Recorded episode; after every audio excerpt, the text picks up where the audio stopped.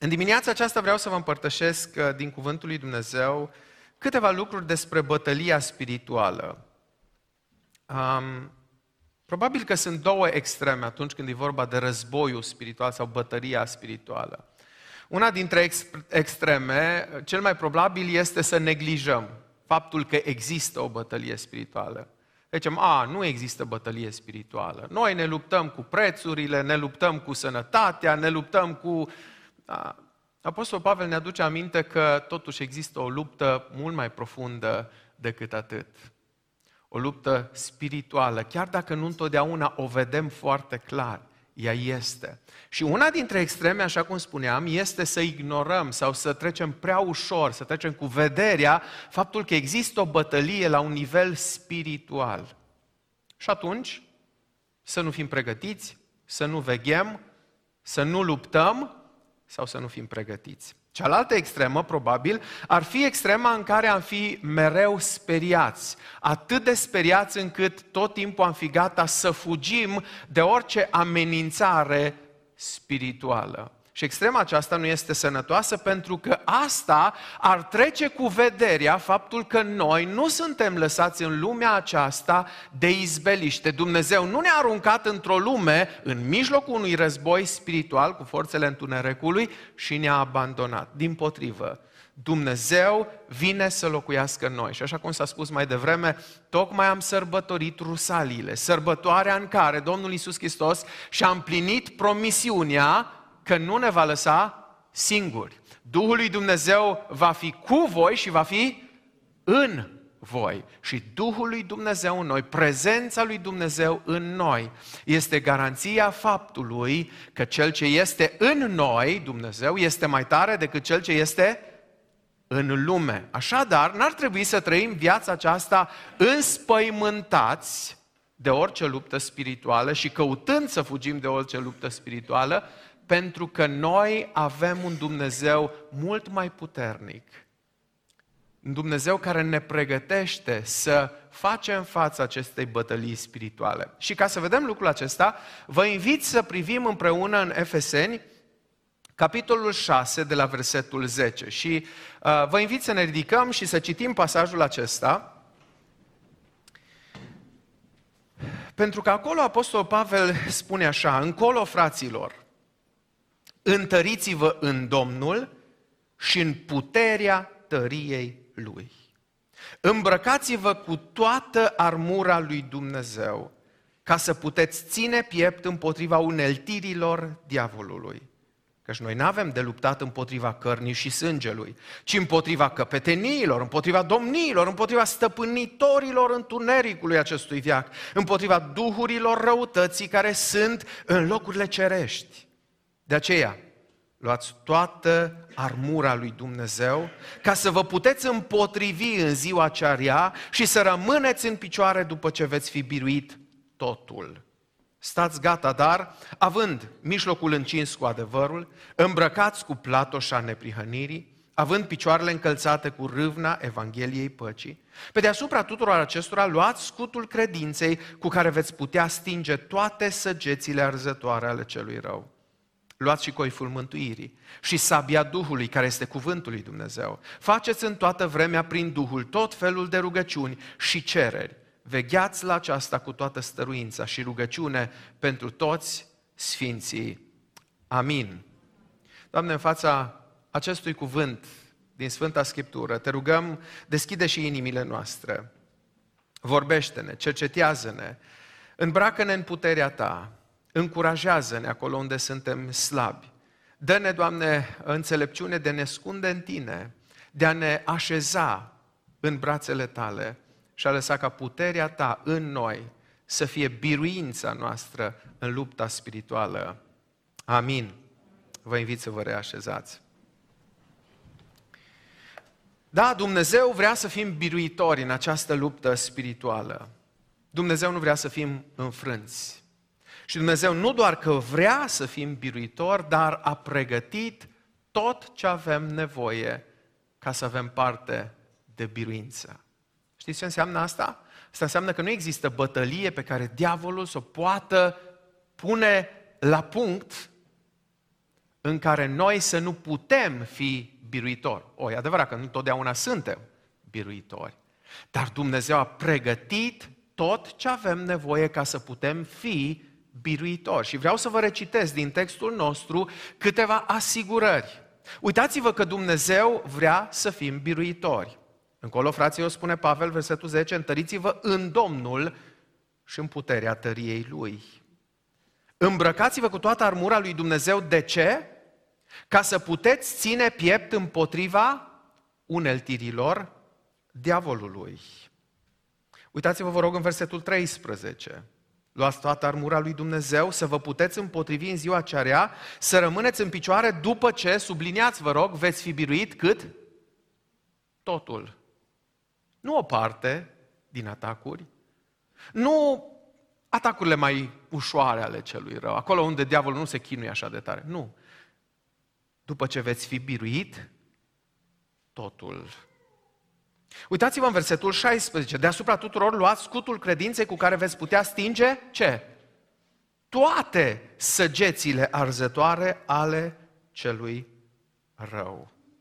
Cu alte cuvinte, Dumnezeu vrea și Dumnezeu ne-a pus la dispoziție tot ce este necesar ca un credincios, copila lui Dumnezeu născut din nou, să fie biruitor. Pe de altă parte știm că nu întotdeauna suntem biruitori. De ce? Dumnezeu ne aici ne dă secretul. Puterea în lupta spirituală nu vine din noi înșine, ci puterea vine din tăria lui Dumnezeu, din Dumnezeu care locuiește în noi. Întăriți-vă în Domnul și în puterea tăriei Lui. Dumnezeu are o putere extraordinară. Puterea lui Dumnezeu nu se compară cu puterea diavolului și Dumnezeu ne-o pune la dispoziție.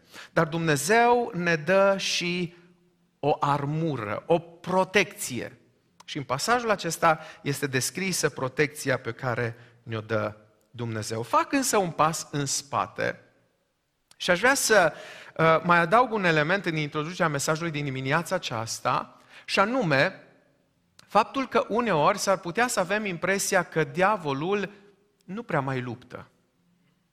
S-ar putea uneori să avem impresia că dacă nu vedem uh, evidențe sau uh, dovezi vizibile, manifestări mistico-satanice, uh, dacă nu auzim voci, dacă nu se mișcă dintr-o dată o carte de pe raft, dacă cumva nu se întâmplă ceva dintr-o dată rău, avem impresia cumva că diavolul parcă nu se mai luptă, nu mai există opoziție, sau că cel rău luptă doar când se întâmplă lucruri total potrivnice. Dar aș vrea să vă aduc aminte cu cine avem de-a face. Diavolul este numit în Sfânta Scriptură înșelătorul, mincinosul, tatăl minciunilor, cel ce se preface în înger de lumină, așa că lupta spirituală există de cele mai multe ori chiar și atunci când ea este ascunsă. Așa că dacă vrei să știi dacă în jurul tău este o luptă, o bătălie spirituală,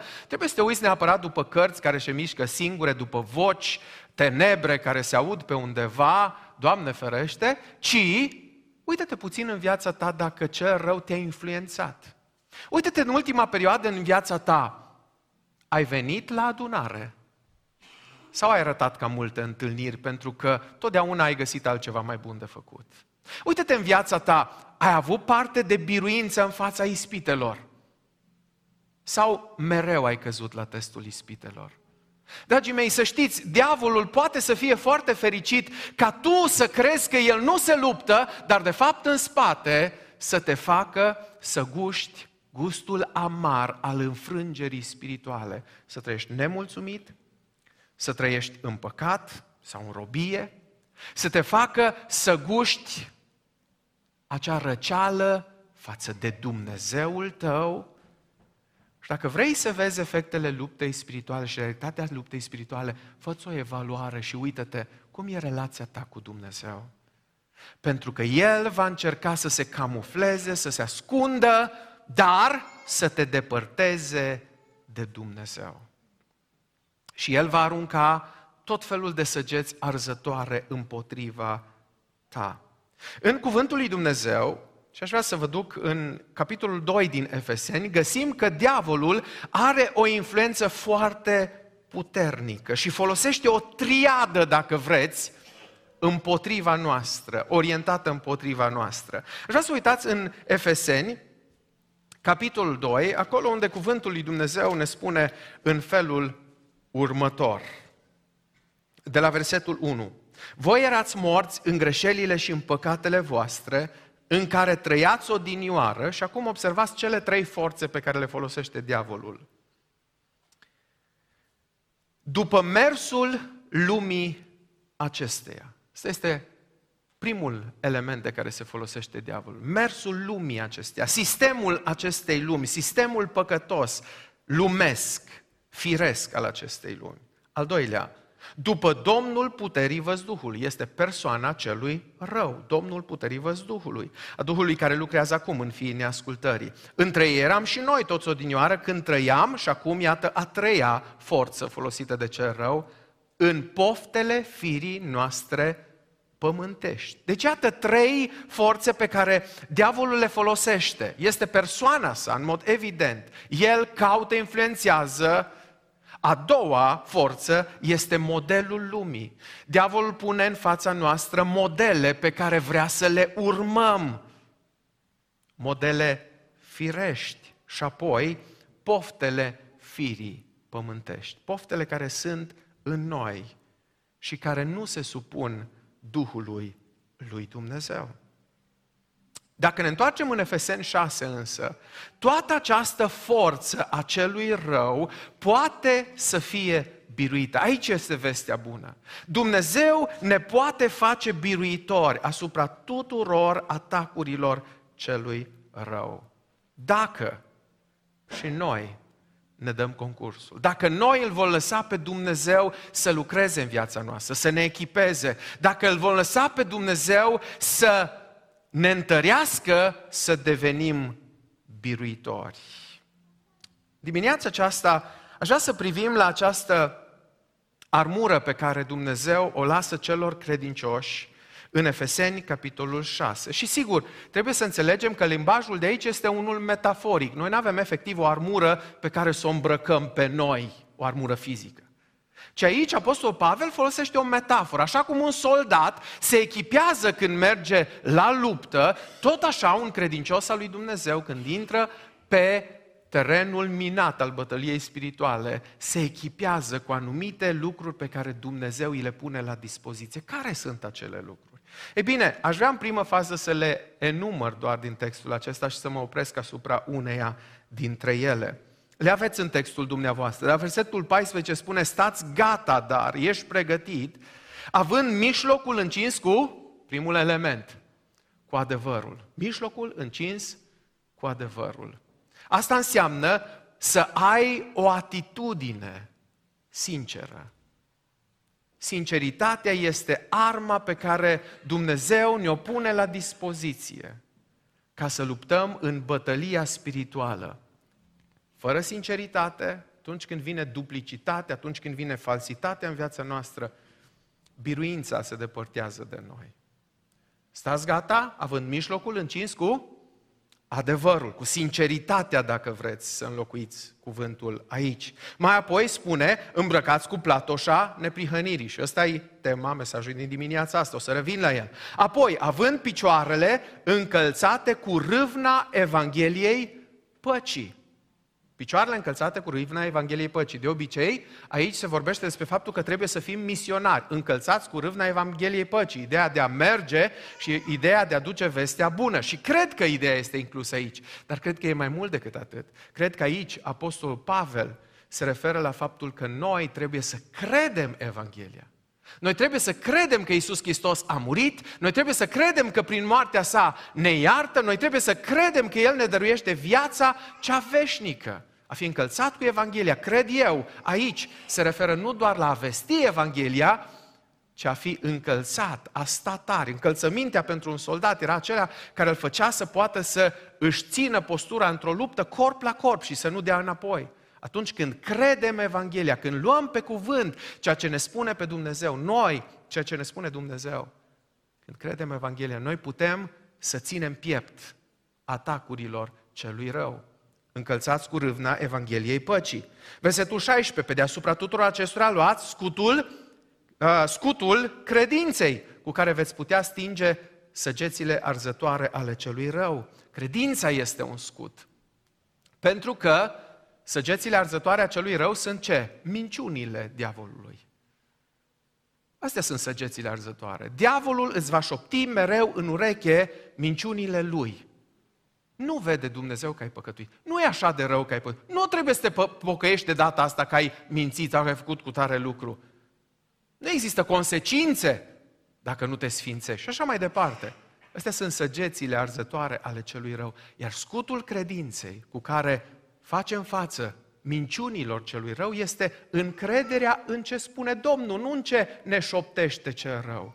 Așa ținem scut în fața minciunilor, crezând ce? Cuvântul lui Dumnezeu, promisiunile lui Dumnezeu, avertizările lui Dumnezeu. Scutul credinței. Mai apoi spune, luați coiful mântuirii. Coiful mântuirii, care este încrederea în mântuirea pe care ne oferă Dumnezeu. Și apoi, sabia Duhului, care este cuvântul lui Dumnezeu.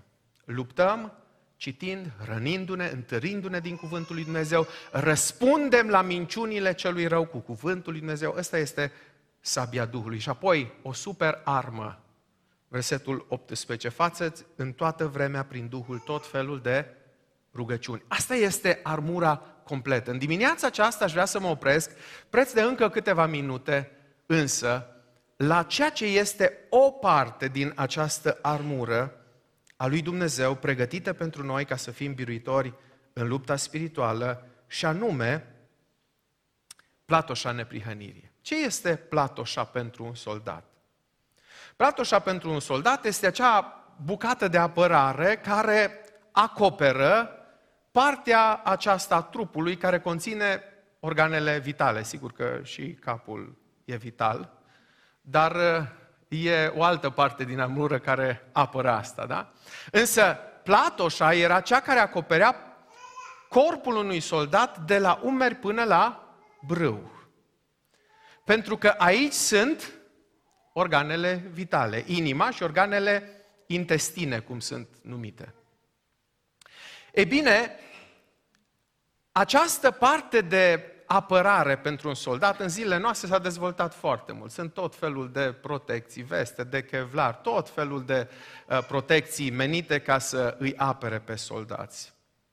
În vremurile străvechi, um, aceste platoșe s-au dezvoltat în timp, începând de la niște bluze pe care în vechime, la început, au început să fie cusute, anumite bucăți de os la început, ca să apere de loviturile de sabie. Mai apoi bucăți de metal, mai apoi au început să fie platoșe uh, făcute și modelate efectiv după forma corpului unui om. Și erau și mai faine, mai ales atunci când aveau și pătrățele. Eu aș fi purtat din aia, că eu, chiar dacă n-am reușit să am pătrățele, dacă îți pui una din aia, pare că ai și pătrățele.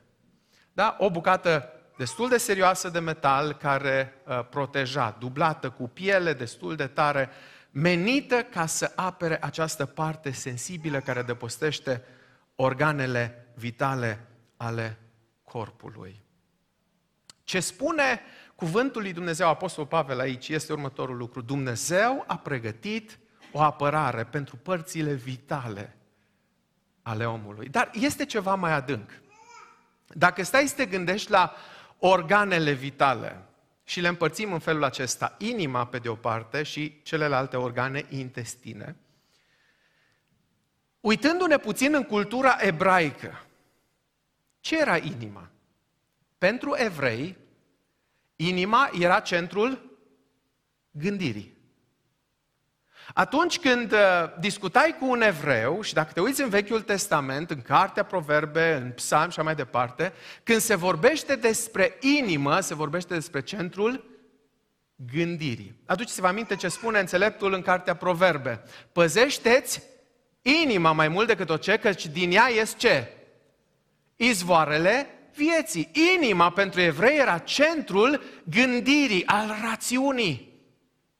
Ba mai mult decât atât, dacă ne gândim la celelalte organe, organele intestine, hai să luăm așa, în mare, pentru evrei, sediul emoțiilor era unde?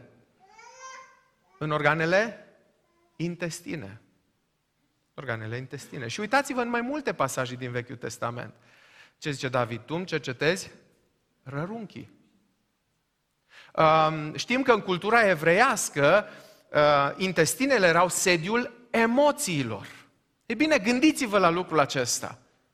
Inima, centrul gândirii, organele intestine, centrul sentimentelor. Diavolul, dragii mei, ar vrea să țintească în felul în care gândești și în felul în care te simți. Dacă diavolul va putea să controleze felul în care gândești sau felul în care simți sau amândouă, el va putea să controleze comportamentul tău. De aceea diavolul vrea să țintească spre ele. Și ce face Dumnezeu? Dumnezeu vine și spune, am o platoșă pentru această zonă vitală a vieții tale. Această zonă care are de-a face cu felul în care gândești și care are de-a face cu felul în care te simți. Și cum apărăm asta? Sigur, nu cu o bucată de metal modelată după corpul nostru, ci cum? Apostolul Pavel spune platoșa neprihănirii. Platoșa neprihănirii. Acum, ce este această platoșa neprihănirii din punct de vedere spiritual? Cum ne oferă Dumnezeu neprihănirea ca o apărare pentru gândire și pentru emoții? Ce este neprihănirea? Cuvântul neprihănire în limba română este un cuvânt interesant. Este negativul unui cuvânt deja negativ. Prihană înseamnă vină, meteahnă. Neprihănit înseamnă să negi vina, adică fără vină, fără meteahnă. A fi neprihănit înseamnă să fii curat sau nevinovat sau, cum spunea altcineva, drept. În fața cui? În fața lui Dumnezeu. Bun, ce este această platoșă, această apărare care este neprihănirea pentru minte și pentru sentimente? Cum este neprihănirea o platoșă pentru noi? E bine, trebuie întâi de toate să ne gândim la ce neprihănire se referă aici Apostol Pavel. Și sunt trei posibilități. Una din posibilități este o neprihănire pe care oamenii au încercat să-și o acumuleze înaintea lui Dumnezeu, o nevinovăție înaintea lui Dumnezeu, pe care oamenii au încercat să-și o acumuleze singuri.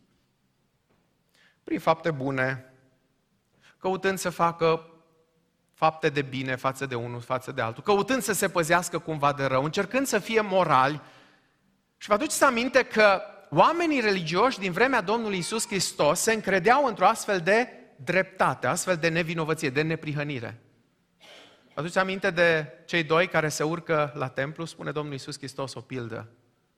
Se urcă la templu un fariseu și un vameș. Fariseul, om religios. Vameșul, cunoscut ca om păcătos. Ce fac amândoi? Primul, fariseul, omul religios, ce zice când se duce la templu la rugăciune? Doamne, îți mulțumesc că nu sunt ca ceilalți. Doamne, îți mulțumesc că eu postez, că eu dau, că fac dărnicie, că a, spre deosebire de alții sunt așa de buni. Un om care ce a făcut? A crezut că și-a adunat singur o neprihănire o nevinovăție înaintea lui Dumnezeu. Nu o neprihănire primită de la Dumnezeu, ci o neprihănire câștigată.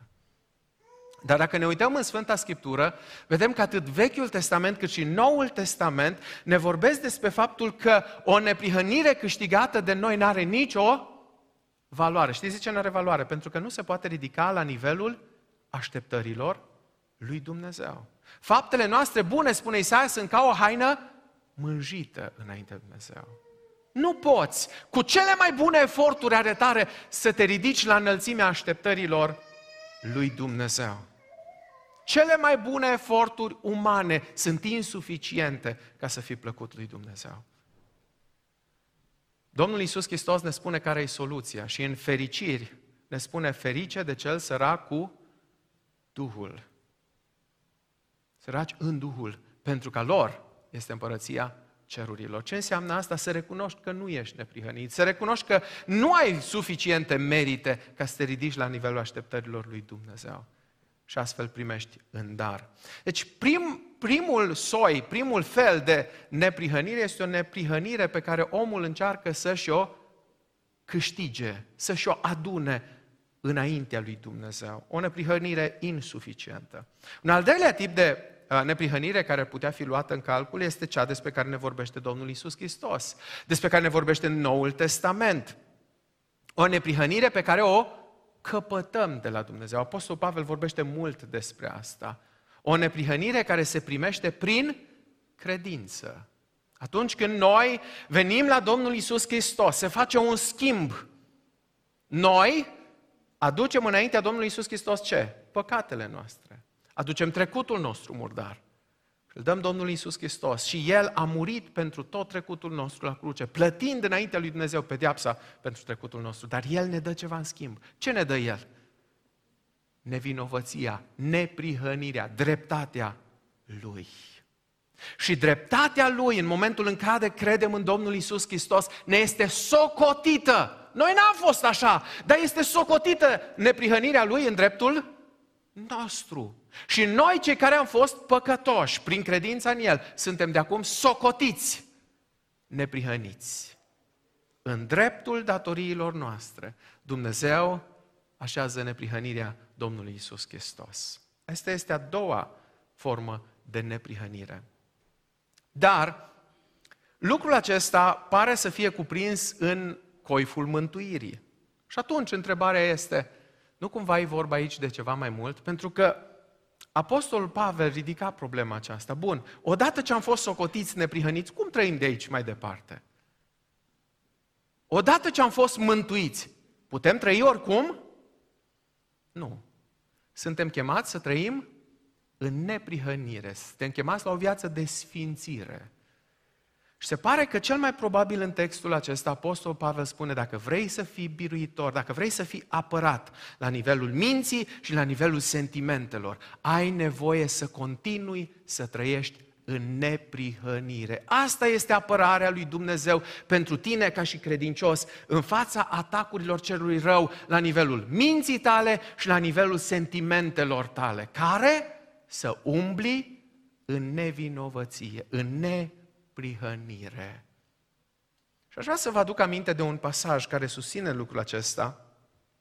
Un pasaj care este bine cunoscut, pe care dumneavoastră cu siguranță îl cunoașteți, în Romani, capitolul 6. E adevărat, un pasaj puțin mai lung, dar aș vrea să vă rog să aveți răbdare și să vedeți. Pentru că Apostolul Pavel spune, luați această platoșă a neprihănirii. Ce înseamnă pentru noi? Ascultați ce spune Romani 6, de la versetul 1.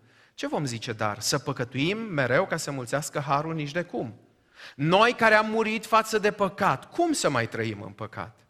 Nu știți că toți câți am fost botezați în Isus Hristos, am fost botezați în moartea Lui? Noi, deci, prin motezul în moartea Lui am fost îngropați împreună cu El, pentru ca după cum Hristos a înviat din morți prin slava Tatălui și așa, așa și noi să trăim o viață nouă. În adevăr, dacă ne-am făcut una cu El printr-o moarte asemănătoare cu El, vom fi cu El și printr-o înviere asemănătoare cu a Lui. Știm bine că omul nostru cel vechi a fost răstignit împreună cu El, pentru ca trupul păcatului să fie dezbrăcat de puterea Lui, în așa fel încât să nu mai fim robi ai păcatului. Că cine a murit de drept este izbăvit de păcat. Acum, dacă am murit împreună cu Hristos, credem că vom și trăi împreună cu El. Întrucât știm că Hristosul înviat din morți nu mai moare. Moartea nu mai are nicio stăpânire asupra Lui.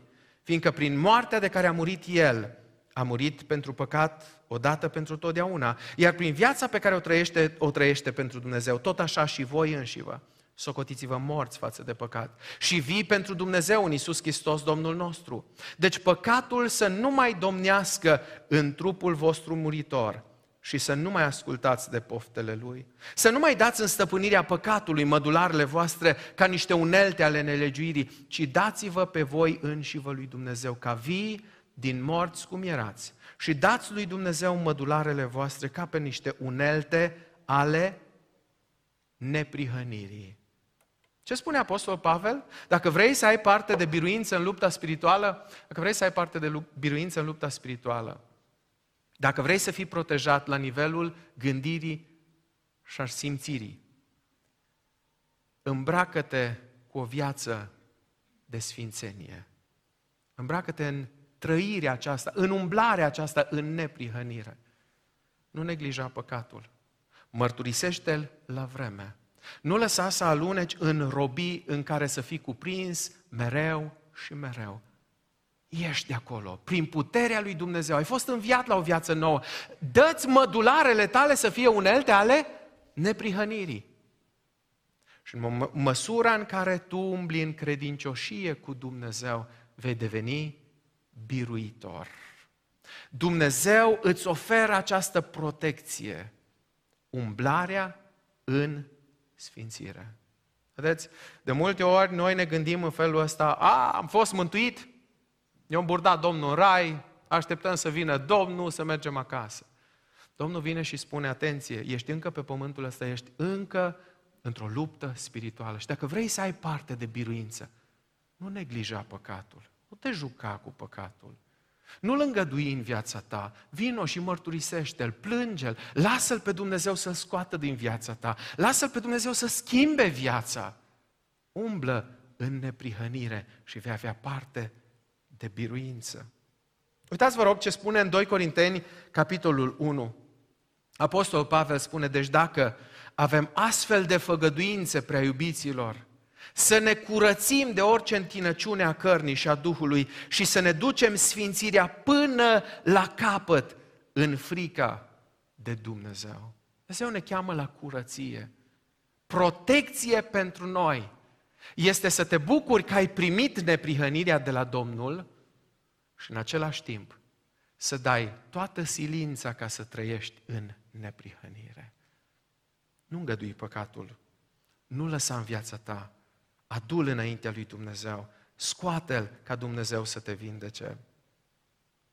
S-ar putea ca cineva totuși să zică, și dacă îngădui păcatul în viața mea, și dacă nu trăiesc această neprihănire practică, ce se întâmplă dacă nu voi trăi așa? Nu mai sunt eu copilul lui Dumnezeu? Sigur că aici intrăm în discuții teologice care nu vreau eu să intru în ele acum. Dar sunt câteva lucruri certe. Dacă noi vom alege să nu trăim într-o neprihănire practică, dacă vom îngădui mereu păcatul în viața noastră, vom pierde câteva lucruri extraordinare.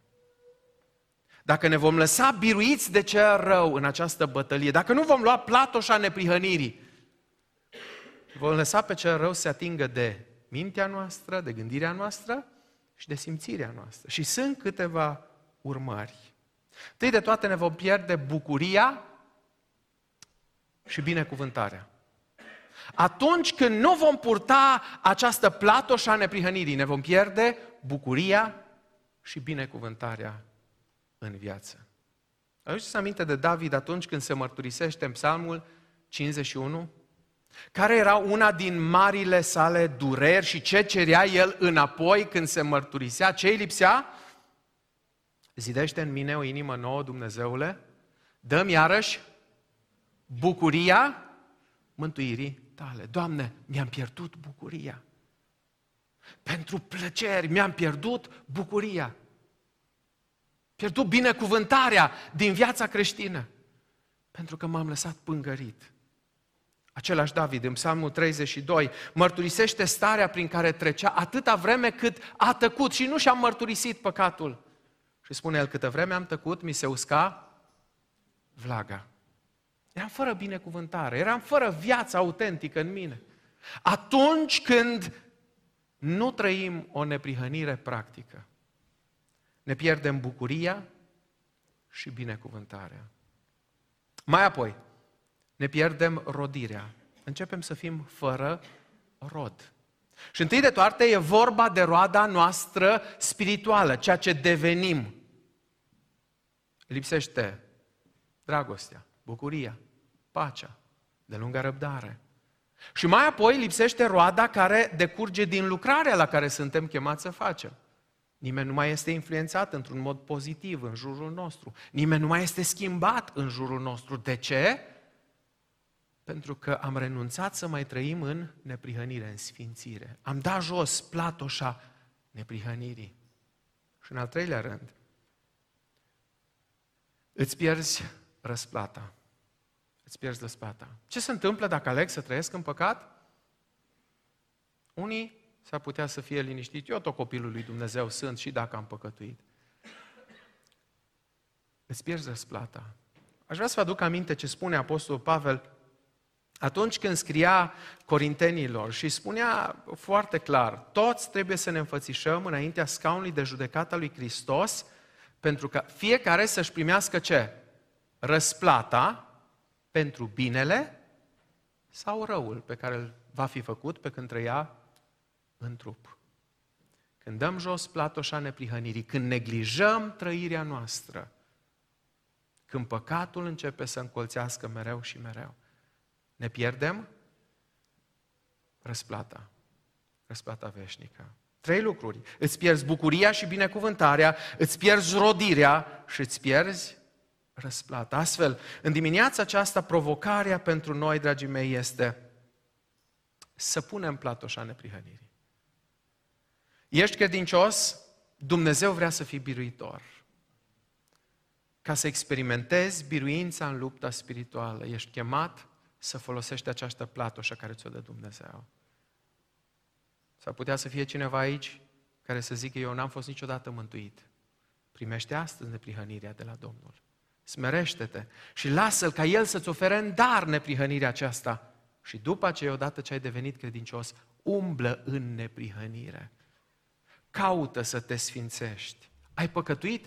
Pocăiește-te. Schimbă viața. Lasă-L pe Dumnezeu să te schimbe, să te transforme și să te facă un om biruitor.